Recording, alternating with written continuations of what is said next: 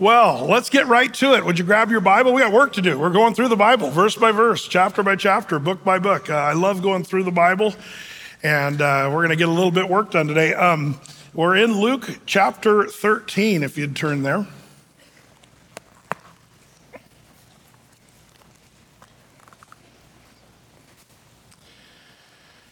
What do these dates have in common?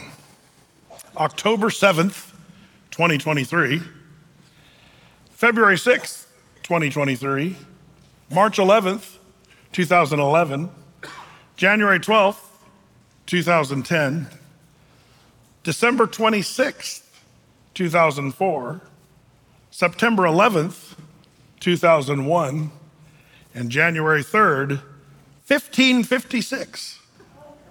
What do these dates have in common? Anybody want to take a stab at that? Terrorist attacks. Well, that's good. I mean, that's a good guess, but you're wrong. It's not just that. In fact, you notice maybe a couple dates there that maybe gave that away, September 11th and October 7th. And I purposefully wove those in there to deceive. But no, these dates all have something in common. And the actual answer to that is some of the most deadly single days in the world's history. Deadly days where a lot of people died in one day. And I'm not saying it's an exhaustive list and it's not the biggest. I think the October 7th one is the closest one to us. Just weeks ago, this horrific terrorist attack in southern Israel there, horrible terrorist attack. But what were these other dates? So of course, October 7th was a Hamas attack on Israel. 1,300 people were murdered that day, horrifically. 5,000 people injured, and many are still held hostage. That was on October 7th. Just a few months earlier in 2003, maybe this one snuck by you. Did you know that in Turkey, there was an earthquake? They call it the Turkey-Syria earthquake. Magnitude 7.8 on the Richter scale, 50,000 people died in one day. 50,000, that happened just this year, and a lot of people didn't even know it happened in the world. It's amazing that 50,000 people in the world can die in one day, and people are like, what happened? That actually happened this year? But that was a bad one. Maybe you guys remember March 11th, 2011. That was the Great East Japan earthquake and tsunami, killed over 18,000 people in one day. This is a shocker. In Haiti, 2010, January 12th, a 7.0 magnitude earthquake, and it killed 200,000 deaths in Haiti. December 26th, 2004. Does anyone remember what that one was? Yeah, you might remember this. Some of our Athey Creekers were over there when this happened. It was the Indian Ocean earthquake and tsunami. Around Christmas time, remember that? Magnitude 9.1 to 9.3 on the Richter scale, depending on who you talk to. 230,000 people dead in one day.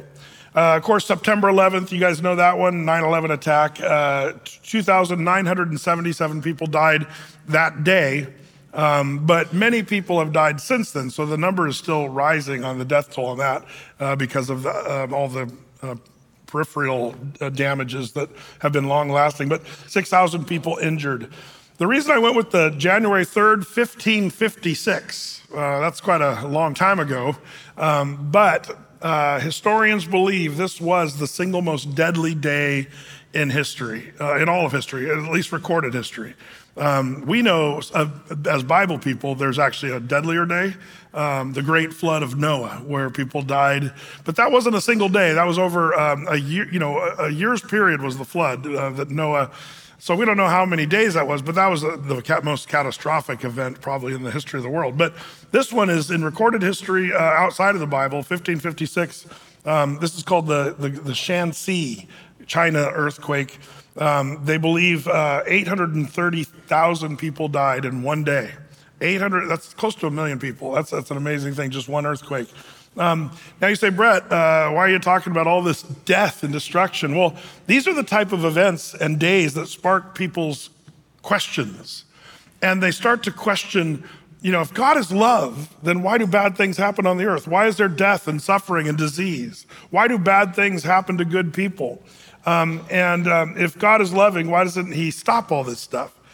Well, Jesus here in Luke chapter 13 is going to face similar questions and calamity, both from natural disasters and human-induced evil, sinister mankind's behavior that also like violence and terrorism. That's why I included both of those in my list, because both of those things are what Jesus is going to address here in Luke chapter 13 in verses 1-5. In fact, he's going to even go on and talk about a parable that's going to relate. We'll see that on Wednesday night. But I wanted you to see this because, they're basically come up saying, hey, Jesus, did you hear about what happened over here? And, some people died. And Jesus is going to respond. How do you think Jesus would respond to that question? Well, why do those people have to die? And what's going on there? I think his response, his answer might surprise you. It might surprise you what Jesus said. Because, people marveled at his gracious words, and he was always speaking so heartfelt compassion toward people that were, in trouble or even are sinners. The woman caught in adultery, he was so compassionate and kind. But what is his answer to this? We're going to see that right here. Let's begin. It's Luke 13, verse 1. It says, there were present at that season some that told him, Jesus, of the Galileans whose blood Pilate had mingled with their sacrifices. Now, you say, what in the world does it mean that Pilate mingled these Galileans' blood with sacrifices? Well, therein lies a bit of a story. And it's kind of important to know what they're bringing to Jesus and what do we know about this? And even your newer translations, that doesn't really help that much. It's like, what does it mean to mingle the blood with the sacrifices? I don't get that. It starts with the fact that this is the way news traveled. They didn't have news or television. They had teleperson, go and say, hey, did you hear about what happened over in Jerusalem? And it was just kind of oral passing on of news. That's the way this happened. So the news reaches Jesus. But they're obviously seeking an answer from him when they're saying, hey, did you hear about what happened to these Galileans? Their blood mingled with sacrifice. And they're looking for a response from Jesus about what happened. Kind of like, when you maybe first heard about October 7th and people say, what do you think about that? Or maybe you're old enough to remember September 11th, and what you were talking with people about. That's kind of what's going on here. There's an event that took place, and now they're kind of saying, hey, what do you think about this? So what's this thing, Pilate mingling Galileans' blood with the sacrifice? Well, it starts with Pontius Pilate, who they, the pipe-puffing, cardigan-sweater-wearing professors were always saying that he didn't even exist. The Bible invented Pontius Pilate. It's not a real guy. Until the late 1960s, they found an archaeological stone in Caesarea Maritima there on the Mediterranean coast of Israel. When they were digging up Caesarea archaeologically, they found this stone that had the inscription of Pontius Pilate, his date, his office, all that stuff. It's kind of cool. So, the stones shut the mouths of these critics of the Bible. But it wasn't just the Bible that talked about, Pontius Pilate. Josephus also talked about Pontius Pilate. In fact, Josephus is that first century historian. He lived in the first, 100 years, AD 37 to 100. And he wrote a huge volume of history from the first century, about the first century, all the way back through ancient times. He wrote history. He was a historian. The reason that this guy is so important is because there weren't a lot of guys back in the first century writing about what was happening in that day, but this guy wrote volumes. It's called The Works of Josephus, several volumes. But one of the fun things about Josephus is he tells us stuff about Pontius Pilate, which only confirms what the Bible actually says, which I always like how the Bible's always confirmed. It's a good bet to believe the Bible. But here's what we know about Pontius Pilate from Josephus. This is stuff that's outside of the Bible. But I believe it's somewhat credible that this guy would write about it. They believe Josephus writes that Pontius Pilate got stationed as a Roman leader in Judea, probably because he was in trouble. In the movies when one of the military guys makes a mistake and they say, oh, you're going to be stationed in Siberia. It's like a penalty. You get stationed somewhere horrible. Well, that's probably what happened to Pontius Pilate. He did probably something bad, stupid in Rome and said, okay, you're going to go to Judea and you're going to have to deal with those pesky Jews down there in Jerusalem. Good luck with that. That's probably what happened. So he's already got kind of problems. He gets sent to Israel. Now, some of this is in the Bible, some of this is Josephus, but when you put the story together, he comes to Jerusalem thinking, man, I better do this right. I better make sure and control these pesky Jews in Judea. So he says, I'm gonna start with a show of force. And he rides with his horses and his huge army, and they march right into Jerusalem, dun, dun, dun, like in the movies, you know, the Rome music in the background, dun, dun, dun, dun, and as they're marching in, and they've got their golden standards, the golden eagles and the golden lions and all this stuff, and they're bringing it up. And he marches right on to the Temple Mount to kind of say, any questions, who's in charge here? Here's the problem. Do you think the Jews liked having graven images of eagles and stuff like that on their holy Temple Mount? Well, this is how that went.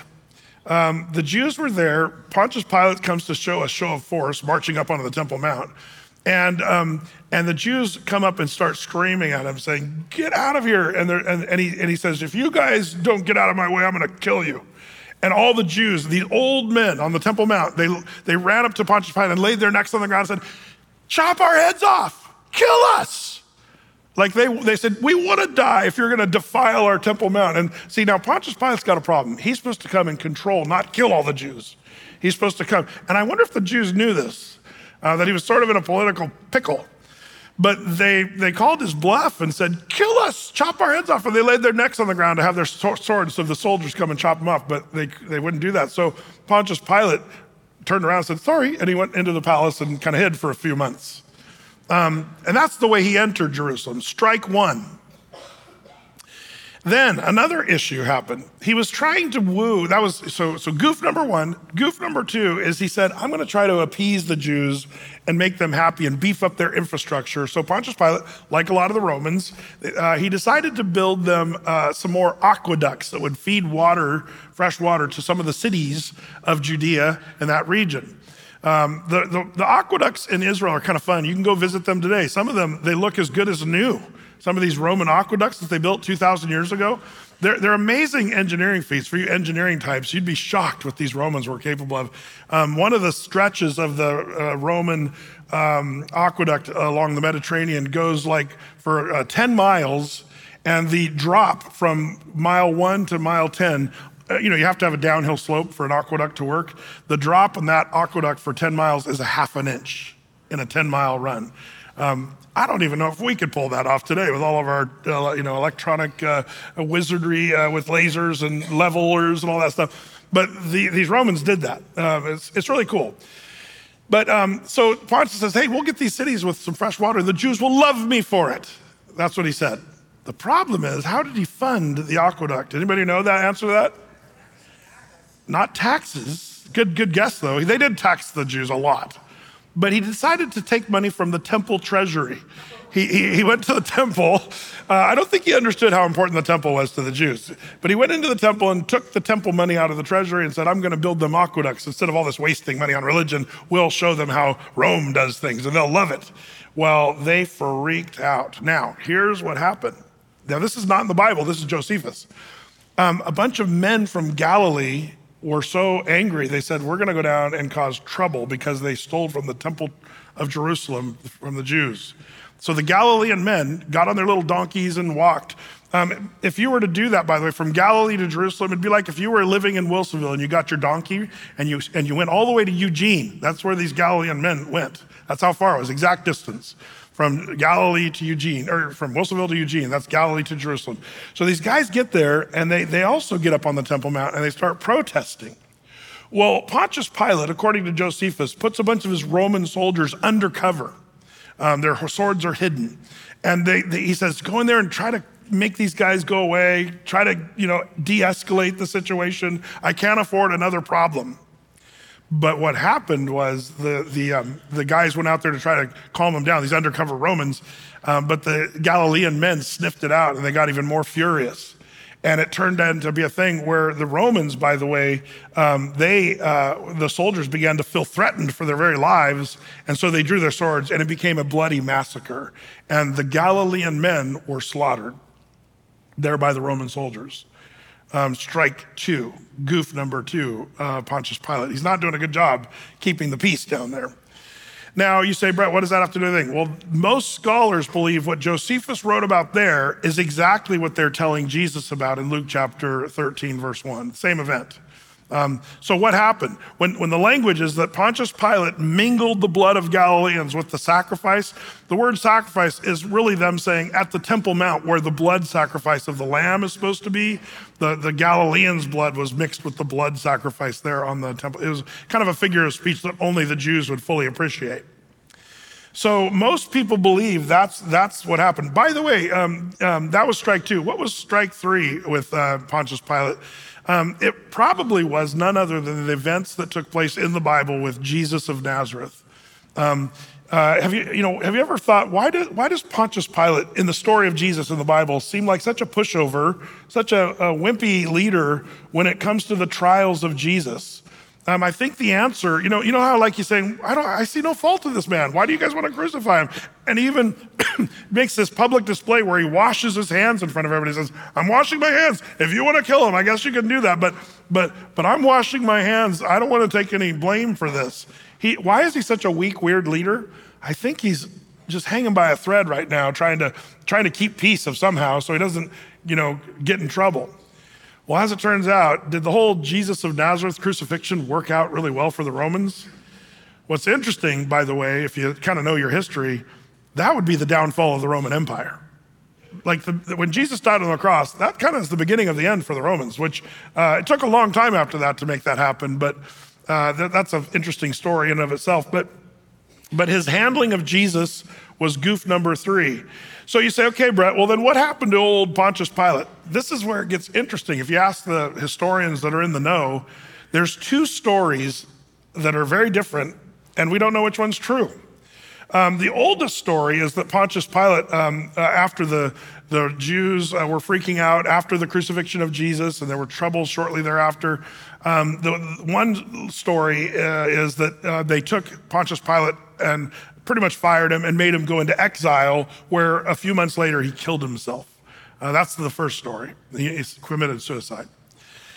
The second story popped out later in history where they were doing some archaeological digs in Israel and they found a first century church, a Christian church, which is pretty rare. I love these first century churches that are Christian where they have mosaics of the cross and stuff, because there's a lot of times where people are like, the church was just an invention of the 3rd century, 300 years later. None of that really happened. A lot of your so-called scholars say that. So every time they find a 1st century church in Israel and dig it up, it's kind of like, you guys are wrong again.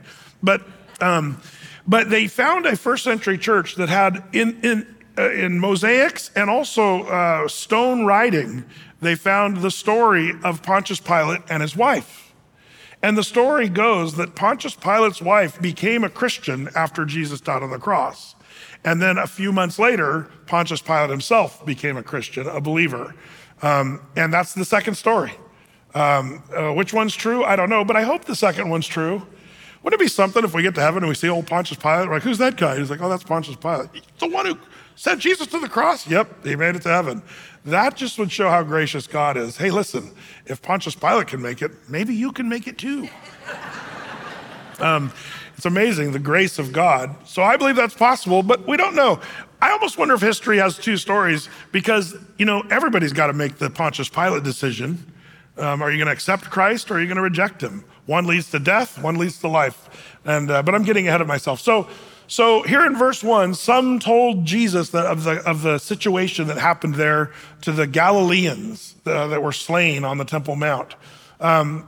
We don't know why they're bringing this up to Jesus until we hear Jesus's answer. And then we start to think, okay, Jesus knows what their intentions are in bringing up this question about, hey, what happened to those Galileans? What do you think about that? And you might sense there's some intentions. We'll see. Let's keep reading. Verse 2. It says there, and Jesus answering said unto them, suppose ye that these Galileans were sinners above all the Galileans because they suffered such things? I tell you, nay, but except you repent, you shall all likewise perish. Or those 18 upon whom the tower in Siloam fell and slew them, think ye that they were sinners above all men that dwelt in Jerusalem? I tell you, no, but except you repent, you shall all likewise perish. Brett, that answer that Jesus gives, what's he saying? It's kind of like, what do you think about those guys that died, the Galileans? And just, yep, they died, and you're gonna die too. Oh, and Jesus even takes, remember those guys who were crushed by the tower, by the pool of Siloam? 18 men, they died. Do you think they died because they were worse than everybody else? No, they just died. And guess what? You're gonna die. You know how I love to quote that 10 out of every 10 people die? The shocking statistic. It's almost like that's what Jesus is saying here. 10 out of every 10 people die, so why are you asking me about death?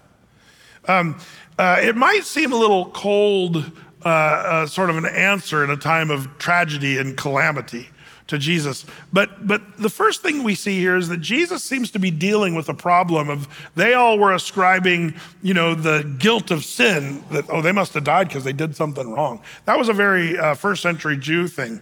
We still do that today, but there was a real problem. They thought back in those days, man, if you died by the edge of the sword, you must have done something really bad to deserve it. Those pesky Galileans must have been sinful. That's why Pontius Pilate killed them because, it's like karma or fate or whatever. That's the way they sort of looked at it. But Jesus is basically saying, nope, those guys died because guess what? You're all gonna die. Everybody dies. But he doesn't just leave it there. If he just left it there, that'd be like, well, thanks for the nice word of encouragement. But he does say, except you repent, you will die in the same way. Wait a minute, so is there hope of not dying? Well, the answer is yes, but this is where you and I have to kind of put on our thinking caps because the Bible, and people, Satan, everybody gets confused by this. There's actually a couple different kinds of death we can talk about in the Bible. The two big ones, we can talk about death when your heart stops and you cease, your body dies. That's one version of death. But the Bible almost handles that, especially if you're a Christian, like that's no big deal, whatever, small event in your life. We think of it as the biggest event. When you die, oh, that's such a big, but the Bible treats that one as like, it's not that big a deal. Why? Because there's something about what happens after that. That's what becomes the big deal. And it's also life and death, eternal death or eternal life. And see, this is where I think Jesus is talking about, unless you repent, you're gonna die just like they all died, unless you repent. So what does repentance have to do with whether or not you're gonna die? It has to do with eternal life and death. This is the trick Satan played on Adam and Eve when they're in the Garden of Eden. He said, did God really say in the day you eat of this fruit, you'll die? You will not die, but your eyes will be opened and you'll, become wise. This is what the way Satan lured them. So Eve bit the fruit, gave it to her husband, he bit the fruit. Did they kick over dead that very moment? No. Was Satan correct? He was, it's funny how Satan loves to twist a little bit of truth, and that's what he did. They really didn't die, their bodies that is, but that's where eternal death became the deal. Not just for Adam and Eve, but for all of humanity, and not only humanity, but all of creation was in a fallen state of death. That's the problem. That's what sin did. God was right. Only God was talking about the bigger version, eternal death and eternal life, the question there. And that's what Jesus, I believe, he's talking about the same. I'll show you what I mean here in a bit. But Jesus refers to this Tower of Siloam collapse where 18 people were killed. We don't know anything about that other than what Jesus just told us. So it was probably another event around there. I think it's interesting. The first calamity was terrorism, human-induced slaughter. The second event was a falling of a tower that killed a bunch of people, more of a, natural disaster of some kind. Maybe an earthquake knocked it over and killed those people. We don't know. Two events, man-induced natural calamity, and that's kind of what Jesus is dealing with today. That's what we're talking about. You're like, thanks a lot, Brett. Last Sunday you gave us the six woes of Christmas. And now you're saying death to the world. It's like this is a great Christmas series. No, I don't do series like that. We just go in verse by verse through the Bible. But this is a pretty grave, gloomy sort of topic on a dark and rainy morning. But there's a beautiful, bright, wonderful truth embedded in this dark, gloomy topic that I want to give to you. And that is, let's just do some consideration of this, what Jesus is talking about. Consideration number one, something for you to think with me on. It's not as much the question, why is there so much tragedy? But the better question is, why is there so much mercy? People say, if God is love, why is there tragedy on the earth? Well, if God is love, why doesn't he just kill us all? See, we've been taught by our parents and school teachers, you won the blue ribbon and got the trophy and you're a good person and people like you and people are basically good, humanity is good and, and all this stuff. But the Bible teaches the opposite of that. There's no one righteous, not even one. There's no one that actually seeks God. There's no one that doeth good. The Bible tells us that over and over and over again. So basically, you gotta remember when people say, why do bad things happen to good people? The real answer, and a lot of people don't like this, but according to the Bible, there are no good people. That's just the truth. We're all sinners. I'm good. You're really not. And that's part of my job as a pastor is to convince you. In fact, that's your job. If you're gonna be a preacher of the gospel, one of the things we have to help humanity understand is, what Romans 3:23, for all have sinned and come short of the glory of God. This is our number one challenge for non-believers, to convince them of their need for salvation. The world, in contrast, says you're a good person, humanity is good, I'm good enough, people like me. The truth is you're a sinner. And the price of sin, according to the Bible, this is what Jesus is saying, you're all gonna die because the wages of sin is death. So if all are sinners, then all are under sin and death. And what a horrible thing it is if we're talking about eternal death. And if you're still one that kind of thinks you're good enough, just try to think, you gotta understand, sin in the Bible is not just murder and adultery. It is those things too, but it's even the little stuff that we don't count as sin if you're off the target just even a little bit. If you have a bad attitude, that's called sin. And if you've never murdered anybody or committed adultery and you've had a bad attitude or anger, or you just didn't quite do something with the right heart or motivation, that's all called sin. I think we're gonna be shocked when we get to heaven and see what really counted as sin. And that'll make us all the more happy that God forgave us for all those sins. If you're a Christian, the Lord sees everything you've ever done. So you might be able to convince us you're basically a good person. When we look at you, we might say, maybe, maybe not. But God knows the secret things that you've done. Hebrews 4:13, but all things are naked and open before him with whom we have to do, the Bible says. Can you imagine if you had like a little gauge over your head when you were lying, or if your motivation is off, and we could just look at your gauge, are you being honest here right now? It's a little good. Let's say I have that technology. This motive meter, I come and talk to you and you stand on the stage here and I say, hey, why are you here at church? And you're like, I'm here because I just love the Lord with all my heart. And you're like, hey, wait a minute, why is that bad? Okay, somebody dragged, my wife made me come to church. Oh, that's why you're here, okay. Got it. Okay, I know I'm a sinner. That's why I'm supposed to be here at church. I'm a sinner. That's correct, Pastor. Wait. Maybe you're here because you want to network and have some good business contacts at Athey Creek. That's that last one there. That's a bad motivation of why you're at church. Wouldn't it be something if we had a meter to see everything that came out of your mouth, what your motivations were?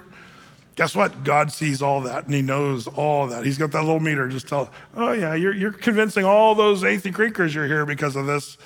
But God really knows why you're here, or why you did what you did, or why you gave of the tithe or offering, or why you didn't. All that, the Lord sees it all. And he knows all this. So before you start thinking, I'm not that bad of a person, just remember God sees it all. That's so important. We're all equally guilty. We're all deserving of eternal death. But Jesus says something that really should catch our attention in this story, unless or except you repent. What does repentance have to do with death? The answer is everything. Jeremiah spoke on this in Lamentations 3:22. This is the mindset you and I really should have. See, when people say, if God is love, why do bad things happen to good people? That's the wrong question. This is the right one. It is of the Lord's mercies that we are not consumed, because his compassions fail not. See, that's the wonder. It's not why do bad things happen to me. The wonder is why am I still kicking and breathing and not burning in hell? That's the right question. Any good day you have, you just think, wow, why am I having a good day? See, why am I having such a bad day? That should be considered normal and what you deserve. That's the right mindset according to the Bible. But when we have a good day, we can say, oh Lord, you're so gracious and your compassions fail not and your mercies are new every morning. And this is what Jeremiah talks about there in Lamentations. What we deserve is to be vaporized. What we get is mercy. The question is not why is there tragedy? The question really is, why are we still alive and kicking? And it's because of the Lord's mercies that we're not consumed. And it's because his compassion fails not. So number one, it's not why is there so much tragedy in the earth? We need to realize it's rather why is there so much mercy? Why is the Lord allowing us to not only live on, but live most of us happily, comfortably, even with a few bad days here, there's no big deal compared to what we deserve. The second consideration I'd like to think about is calamity is not God's way necessarily of communication, but rather the result of man's rebellion. You know, when Hurricane Katrina happened, I remember national pastor got on, this is God's judgment upon the United States. And I remember hearing that thinking, I'm not sure that's exactly what's going on. Could be God, trying to correct us. The Bible teaches us, whom the Lord loves, he chastens. We're not to despise the chastening of the Lord. So the Lord does correct us, and I think he'll use cataclysmic things in our lives and in our nation to get us back on course. But, we have to remember he's not punitively punishing the United States for their sins. If the Lord punitively punished the United States for sins, what would that mean? Anybody? Death to all. Annihilation. That's what the Bible says. If the Lord's punishing us for our sins. Now, here's the sad part of this story. Did you know that actually is going to happen? The Lord is faithful to keep his promise. And there is a time where God's going to say, time's up. He did that in the Old Testament, by the way, with the Amalekites and some of the Canaanites when the Lord said, I want you to utterly destroy these people. And people get all up in a tizzy about that, but they don't realize that people group, they were doing horrific, evil things. Would it be loving for God? See, people say, if God is love, why would he wipe out a whole, and people accuse God of ethnic cleansing, which is a false accusation, by the way. What God was doing was protecting a people group from a very dangerous, ugly thing that was already, it was like a rabid dog. Why do you shoot anybody see Old Yeller when you were a kid? They had to shoot Old Yeller because he was rabid. In a way, if you don't wipe out Old Yeller, then the kids and the other animals are gonna all die because of that one dog. So that was the lesson I learned. I'm still in, somewhat going through counseling because of that show when I was a kid. But the Amalekites were literally taking babies and putting them on the red hot sizzling arms of Moloch, their god. And like they'd give their babies and sizzle their babies on these hot gods. And the mothers would shriek and the babies would scream and they'd pound these drums. It was this satanic, demonic, evil practice that some of these Canaanite people groups were doing. And the Lord says, it's not loving to let these people keep doing this. They were so corrupt as a people group, and it was starting to bleed over into the Jews. The Jews were starting to take on some of these characteristics from these Canaanite people. The Lord says, I want you to utterly destroy these people because they're the rabid dog. That's what happened in the Old Testament. So people shake their puny little fists. If God is love, then why would he wipe out the Amalekites in the Bible? And people use that one all the time. And the answer is because he is love, because he is love. That's what love does, protects the people that he loves. So some people try to say calamity upon a nation or something is God's communication. But one of the answers you and I need to reveal to people is, the catastrophic, horrible things that happen in the world, it's not as much God communicating, he can and does, but it's more the result of man's rebellion. It's because sin is brought in the world, and because of sinful man, the world is in a fallen state. Even the so-called natural disasters, there were no hurricanes and earthquakes and volcanoes and stuff like that during the Garden of Eden era. The world was not in a fallen state. But after Adam and Eve sinned, the world was in a fallen state. By the way, one of the things that's gonna happen in the millennial kingdom, I believe, is the world is gonna improve and get back into a state of not fallen state that we're in right now. I always laugh when I see, remember back in the 80s and 90s, the tree huggers and the tree people, Oregon, and all this stuff, and people chaining themselves and hugging trees and stuff. And I just remembered the Bible. The Bible says that the world's in a fallen state right now, but it says during the millennial kingdom, all the trees in the fields will clap their hands when the Lord comes and rules and reigns. If you care about trees, pray for the return of Jesus. because the trees are gonna clap their hands, whatever that looks like, I don't know. I wouldn't mind seeing a giant redwood going. They're gonna be on, finally, the fallen state of the world is over. So if you care about the earth and all that, you should actually pray for the second coming of Christ. But God's, God's not punishing punitively, but correctively. But more importantly, the bad things that happen in this world, instead of blaming God, your insurance policy, if a tree falls on your car, they say, well, that was an act of God. Well, you have to understand it was actually an act of man and Satan. The world is in a fallen condition. That's why things die. That's why trees fall. That's why everything bad that's happened. So keep in mind, it's not the Lord punishing us for our sins too, because we know what the punishment of sin is. It's eternal death in hell. That's what the Bible says. So what about the Old Testament when God would send calamity and stuff like that? By the way, did you know Amos the prophet, he kind of spoke it like it was. The Lord tried to warn people over and over, saying, repent of your sins, but when they wouldn't, it's like their own sins would bring calamity upon themselves. Amos chapter 3, verse 7, surely the Lord God will do nothing, but he revealed his secret unto his servants, the prophets. The prophets came and said, repent from your sins, but they just kept sinning. And then eventually the Lord said, okay. And it's not like the Lord crushed them, but the Lord did say, okay, I'm lifting my hand of protection from you. And now whatever's gonna happen to you is gonna happen because of your rebellion. Are you a person that when bad things happen to you, you get mad at God and say, well, God's allowing this in my life? Again, we have to change our perspective. If you're not burning in hell for all eternity, you should be thankful you're still alive and kicking. We should be grateful for that because that's his mercy. It says the Lord's mercies that we're not consumed. But for not only that, for us to shake our puny little fists at God. I heard a sermon from a local church here in Portland. Somebody said, Brett, you gotta listen to this. And I was shocked when this pastor said, we need to forgive Jesus. We need to forgive him. I'm like, well, first of all, Jesus never sinned. What do we need to forgive him for? And he went on and said, I know it sounds like heresy, and I'm like, yeah, sounds heresy. Got that right. And then he says, we need to forgive Jesus when things don't go our way, the way we want them to go. We need to learn to forgive Jesus for that. Hold on a second. So you're telling me we need to forgive Jesus because I didn't get my little thing, when Jesus is the one who died on the cross, bled for my sins so that I wouldn't burn in hell for eternity. And you're saying we need to forgive Jesus for something? That is heresy, and there's no ifs, ands, or buts about that. That's an abomination. That pastor should not say such things. That's horrible. But that's human nature. We like to blame people. And as it turns out, people are getting more bold to say, well, God is allowing all these horrible things to happen in the world. No, that's the result of fallen man, sinful man. And that's just where we are. And all the repercussions are just because of our sin. Disease, death, all that's because of sinful humanity.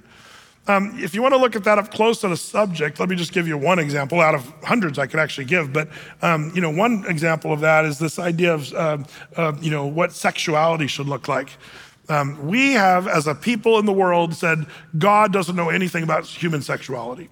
We alone know how sex works, and so where are we at now? Well, now we're saying that men can have babies and men can menstruate, and what is a woman?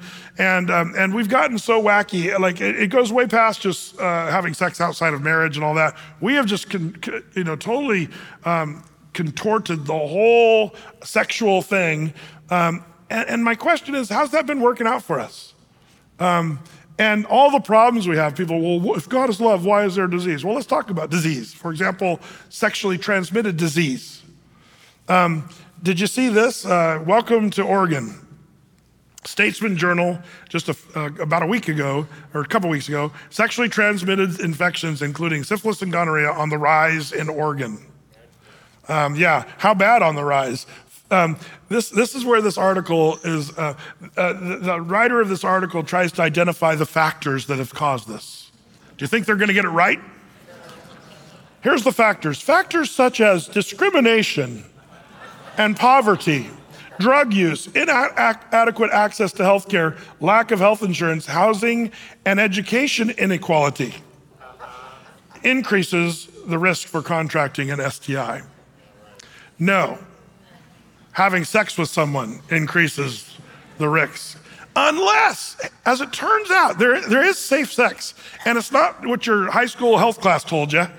Safe sex is not wearing a condom. If you believe that, I got a bridge I can tell you from New York, Brooklyn. But the idea of safe sex is ridiculous. Ask your doctor, and if you have an honest doctor, say, is there such thing as safe sex even with a condom? And the answer is no, because there's a lot of these STIs, if you study them and are even halfway interested, it's shocking. Skin-to-skin contact will give some really brutal and even deadly diseases, and it's on the rise in Oregon exponentially right now. And nobody wants to get to the real root of the problem. We're saying it's because of education inequality and discrimination, all this stuff. That's what's happening. But what about, they forgot to mention rebellion against God. That's what's caused this. If we would do sexuality in the way God's word tells us, I know people think, Brett, you're a religious prude. Yeah, but this is what the Bible says. One man, one woman, monogamous relationship for their whole life. If you do that, guess what? You'll never have an STI, ever. Just, you'll have, in fact, the Bible even says the marriage bed is undefiled. Sexuality within marriage is beautiful and perfect. This is what God's word said. And if we would just believe that, we would eradicate sexually transmitted infections forever. That's the way it would happen. But humanity says, no, God, we want to do it our way. And we are free. We're free to have sex. The Lord said, well, yeah, you can do whatever you want. Even Paul said, all things are lawful for you, but not everything's profitable. Is having gonorrhea really a profitable thing for you? Or chlamydia? Or syphilis? In February, this last year, Marion County Health and Human Services warned residents of a spike in syphilis, with a 216% increase from 2018 to 2022. Oregon is one of the worst sexually transmitted states in the nation. Congratulations. And what's that a result of? It's not a result of education inequality. It's a result of human rebellion against God sexually. That's all it is. The calamity is not God's way of communication, but rather calamity is a result of man's rebellion. When we do what God tells us not to do, we say, yeah, God, we're gonna do it our way. Don't be shocked when you sense the repercussions of those things. These are things to think about. This is why Jesus says, you're gonna die just like everybody else. He says to them, unless, except you repent. See, and that's the next thing I'd like to just kind of think about as we think through this. The issue is not to philosophize the situation, but rather to analyze the destination. Jesus doesn't even get into the situation itself about the death of the Galileans or the men that died in the pool of Siloam. He focuses on their end destination. He says, you guys that are standing here talking about this right now, you're gonna die just like them. He doesn't even talk about them. He talks about the people that are standing in front of him. And he's basically saying, you're all gonna die. It's funny how people kind of like to forget that. Boy, we live in a culture that likes to forget that we're gonna die. That's why some of you are mad at me right now for preaching a sermon on death. You're like, Brad, it's supposed to be Christmas, and man, you're talking about death, and I just don't wanna hear about it. I don't wanna hear about death. 10 out of every 10 people die. I hate when you say that because that means me, I'm gonna die sometime. Yes, you are. William Randolph Hearst, if you remember reading about him or learning, maybe you're old enough to remember him. But he was an American businessman, newspaper publisher, politician, but very wealthy, very, very wealthy. But as he got older, he ordered his whole staff, which was hundreds of people, that he never wanted to hear anyone ever talk about death. And he became really obsessed with this. Like if you mentioned anything about death, he would fire you on the spot. And he was really obsessed, and he was always constantly trying to make sure that there was no obstacles or no things that might cause death or even think about death or talk about death. That was kind of his obsession toward the end of his life. Guess what happened to Hearst, who tried to do what he could to stop others from mentioning death? He died. 1951, he died, just like everyone else. The fear of death and anti-aging research is gaining in popularity. Have you seen some of these articles? The Business Insider, December 7th, the tech billionaires are trying to hack longevity and live forever. People like Jeff Bezos, Peter Thiel, Zuckerberg, and others, they're all putting huge amounts of money investing, trying to reverse aging at the cellular level. Interesting engineering article in November 7th, Chinese scientists claim to have achieved the key anti-aging breakthrough. This one sort of cracked me up. A team of Chinese scientists have identified a group of cells called CHIT1 in the spinal cord, which is linked to the process of aging. While the scientists are still in early stages of understanding the practical application of this discovery, they believe that taking a daily dose of vitamin C might slow down aging.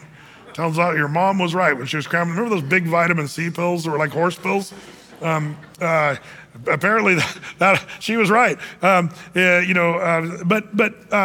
vitamin C, anybody want to take a guess? I mean, I'm not a scientist and I'm not a Chinese laboratory person, which I'm really glad I don't have that job, especially in Wuhan. But do you really think vitamin C is going to help our aging thing that much? All the essential oil people, yes, absolutely. Just take your daily dose of vitamin C. I don't believe it. I'm a cynic, a skeptic. I'll tell you why, because the Bible says people are gonna live around 120 years at the best, and then they're gonna die. That's what the Bible says. Now that's gonna change again in the millennial kingdom. That's an interesting thing, more like the antediluvian world. Remember in the pre-flood years, people lived to be almost 1,000 years, Methuselah and the gang. We're gonna go back to that in the millennial kingdom, the Bible says, which is kind of interesting. That's where aging is gonna be different. But all that to say, you know, this idea, we can sit around and philosophize about our situation, but the most important thing you have to do is understand, yeah, we're gonna die. So when you die, do you know where you're gonna go? Are you gonna go north or south? Well, Brett, I like to think, well, but let me stop you right there. Do you really want to gamble your eternal future in something that you like to think? Because liking to think something is perhaps one of the dumbest things to base anything on. I hear that all the time in this relativistic world. We become so relativistic as not only a world, but even in Christian circles, I'm shocked. We're so open-minded, our brains are falling out. That's where we are as a culture. But if you believe the Bible at all, or even have some interest in the Bible, here's what the Bible says. There's really only two choices: heaven, eternal life in heaven, or eternal death in hell. Now there's some people say, well, death in hell is no big deal because it's really just annihilation. You get thrown in hell and then you're annihilated and you cease to exist. By the way, if that were the thing, I'm not sure I'd even be afraid of that. I'm like, well, whatever, I cease to exist, maybe that'd be a good thing. Like that doesn't really cause me concern, honestly. I'm just gonna say that. But that's not what the Bible says. There's this whole doctrine out there that some churches are trying to say annihilation, or some people even are trying to say there's no such thing as hell. But the Bible talks more about hell than it talks about heaven. So if you're an honest Bible student, Revelation 20 is the part that to me clarifies a lot. If you remember, there's actually different compartments that the Bible describes that we clumsily call hell: Hades, Sheol, Abraham's bosom. We could talk about, I've done whole teachings on that. I'm not gonna go into all that today, but the way it all shakes out is if you die as a Christian today, you get to be with the Lord. To be absent from the body is to be present with the Lord. I believe we get to be with the Lord. Like the thief on the cross. Jesus said, today you're gonna be buried in the ground and someday you're gonna wake up and be with me.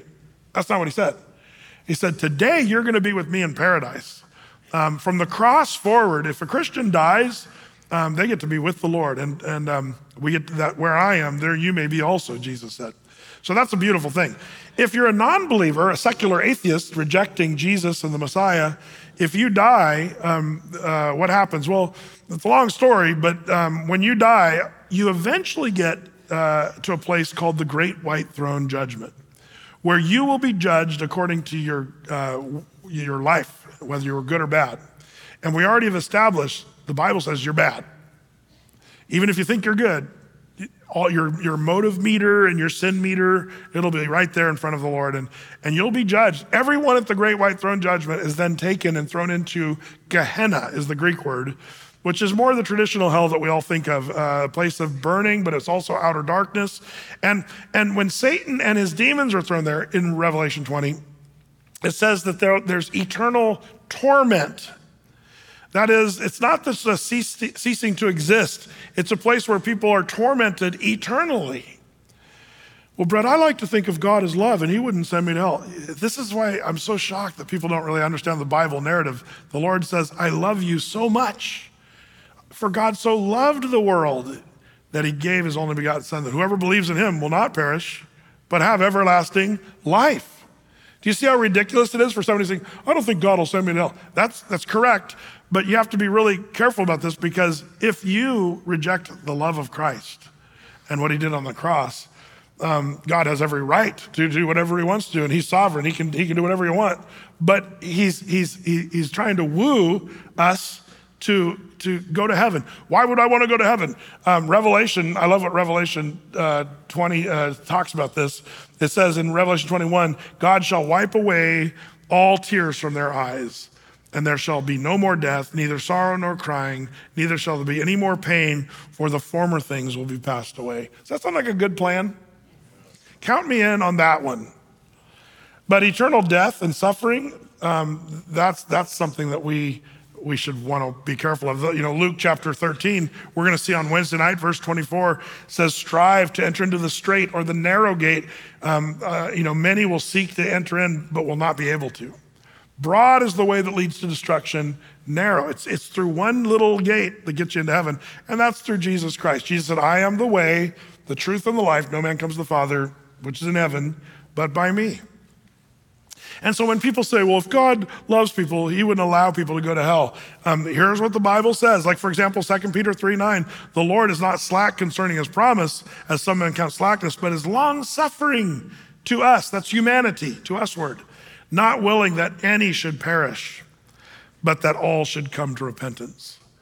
This is the heart of God. He wants people to be saved.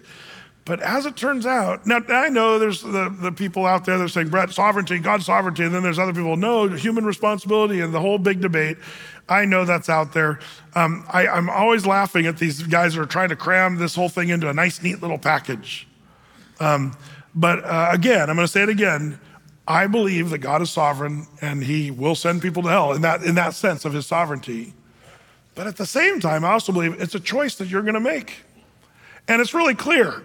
Jesus is talking about a choice when he says, unless you repent, you're gonna die just like everybody else. That's what Jesus is saying here, back to our original text here in Luke 13. Unless you repent, you're gonna die just like these Galileans, just like the guys that got crushed by the pool of Siloam Tower. You're all gonna die, but if you want, the only difference is, except you repent. So what is repentance? Because this is what this verse says. The Lord is not willing that any of us should perish, but that all should come to repentance. Let me tell you what repentance is not before I tell you what it is, because people get confused on this. Repentance is not being perfect from that day forward. I repent of my sins, and now I'm going to walk with Jesus perfectly, and I shall never sin again. If that were the requirement, what repentance means, how many of us would actually make it to heaven? None of us. Paul the apostle wouldn't have made it to heaven, because remember, after he was a believer and converted and saved, he said stuff like, man, I do the things I don't want to do, and I, Paul the apostle, am the chiefest of sinners. He said that as an old man. He didn't say I was, he says I am, which is kind of interesting. So the point is, he was repentant, but he still struggled with sin. So so repentance doesn't mean you're perfect from that day forward. When you repent, what that means is you're changing your mind. Repentance means to do an about face. It's actually like a military term. When you say about face, that's what repentance means. It means to do a 180-degree turn and to change your direction and the way you're thinking. I think it will affect your behavior. A true repentant person, you'll start to see good fruit in your life from repentance. That's gonna be a natural byproduct of repentance. Not perfection, but you will see improvement. Now, here's where it gets a little sticky and tricky. If you repent, is that what saves you? Yeah, that's a tough one, because the Bible says repent, and Jesus says repent. I want everybody to be saved, so you gotta repent. So you're like, okay, if I repent, then I'm saved. Well, that's a little trickier than that, because you choosing to repent, as it turns out, that's kind of a work of the flesh, isn't it? Like you're saying, I'm going to repent. That's what you're doing. Are you saved by anything you've done? Bible says no. Ephesians 2:8, you're saved by grace through faith, not of yourselves, not of works. It's a gift from God. That's what the Bible says. But here's the thing. Repentance is when you say, I'm gonna choose to accept what Jesus did, and that's what saved you. What Jesus did on the cross, that's what saved you. It's a little bit like if after church, like, what are we gonna do after church? Hey, let's go to Fred Meyer and get some eggnog. Now, none of you are probably planning on doing that after the church service today, maybe. But now that I've planted that seed in your head, well, I could go for some eggnog today after church. Let's go to old Fred Meyer's after church.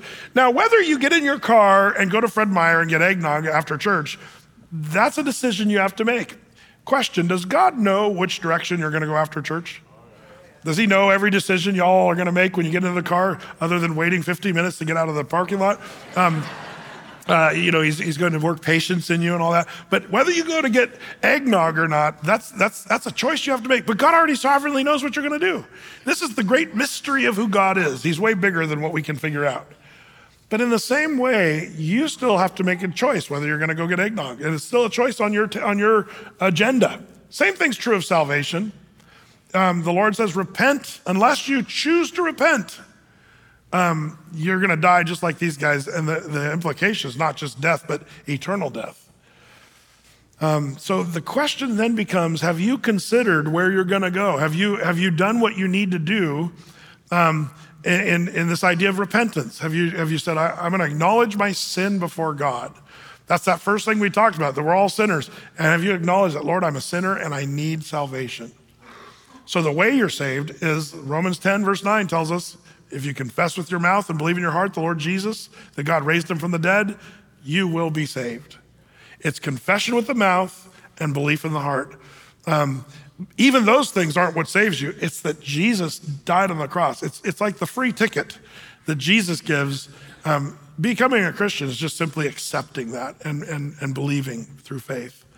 That's how we're saved. We're saved by grace through faith, not of our works, not of ourselves, lest any man should boast. I hope you're all saved. If you are a Christian today, this is good news because your death day, we all celebrate our birthday, but your death day is gonna be the best day of your life. If you're a Christian, it only gets better from there. That's why God says, precious in the sight of the Lord is the death of his saints. And that's why a solid Christian who really gets all this stuff, a person who really understands that we're headed to heaven and they believe it with all their heart, death does not have a grip on them. There's a lot of Christians that are like, the day I die is just, it's gonna be the greatest day. And they're not afraid of death. We live in a culture that fears death, tries to put off death, and we try to cover up the evidence of death. And we're trying desperately to not think about death. That's a person I'm a little concerned about. Do you know where you're gonna go when you die? Or you could be confident and say, I know I'm going to heaven. When I die, it's only gonna get better from there. This life on earth is but a vapor, the Bible says, but we get to be an eternal life in heaven if you've accepted Christ. That's the thing. That's what Jesus was getting at. And we'll see that as we finish up chapter 13, Lord willing, on Wednesday night. Would you bow your heads, please, with me? And if you're a Christian, would you just bow your heads and be in prayer right now? And I'm just gonna ask if there's anyone here, and if there's any way you can stay seated, because this is kind of the most important part of the whole service. And I know it's tempting to beat the traffic, but I'm gonna get you out early unless I have to talk about this for a long time of all you guys that are getting up and leaving right now. So, but I really can't leave without inviting you to accept Christ. It's simple because he did all the work. Jesus died on the cross. You gotta do what Romans 10:9 says, confess with your mouth and believe in your heart, Jesus Christ. If you do that, the Bible says you're saved. I'd like to help you with that. I'd like to pray with you. If for whatever reason you've been hesitant or you've been like, thinking I've gone to church all my life, so that must make me a Christian. That doesn't make you a Christian. It's this confession of faith that saves you, that Jesus died on the cross for your sins. So if that's you, would you acknowledge that? While everybody else's heads are bowed, would you look up at me and give me a quick wave and say, Brett, that's me. I wanna pray that prayer. And I'll just lead a prayer here in a minute and you can pray that prayer. Cool, I see you back there. Let me just look around. I don't wanna miss anybody before we pack it up today. Anybody else? Cool, I see you, there you, good. Anybody else? Awesome. Back there, way in the back, good. Over here, I see you right there, good. Awesome, nice. I'm just gonna pray this simple prayer of confession, and you can just pray this, you and the Lord, right now. I'm gonna ask the whole church to pray this out loud. We love praying with y'all as you make this confession of faith. Let's pray together. Dear Father in heaven, I believe in your Son, Jesus Christ. I believe that he died on the cross for my sins, that he rose up from the grave, and that I'm forgiven. Help me to walk with you. Thank you for saving me. In the name of Jesus Christ, amen. Oh Lord, we thank you for these people who just accepted in faith the salvation from Jesus. Lord, I pray that they would have that burden of sin just lifted from their shoulders, that they'd know that they're forgiven, past, present, even their future failures, that you've forgiven them. And that we as Christians have the hope of heaven, eternal life. I pray that we'd walk in hope and confidence, not in ourselves, but in you, Lord, for what you've done. Bless your church. And in this Christmas season, Lord, we have a message of life and not death. I pray that we'd let our light so shine before all men, and that the good news of the eternal life through Jesus would be proclaimed this season, Lord. So bless us as we go our way in Jesus' name, amen.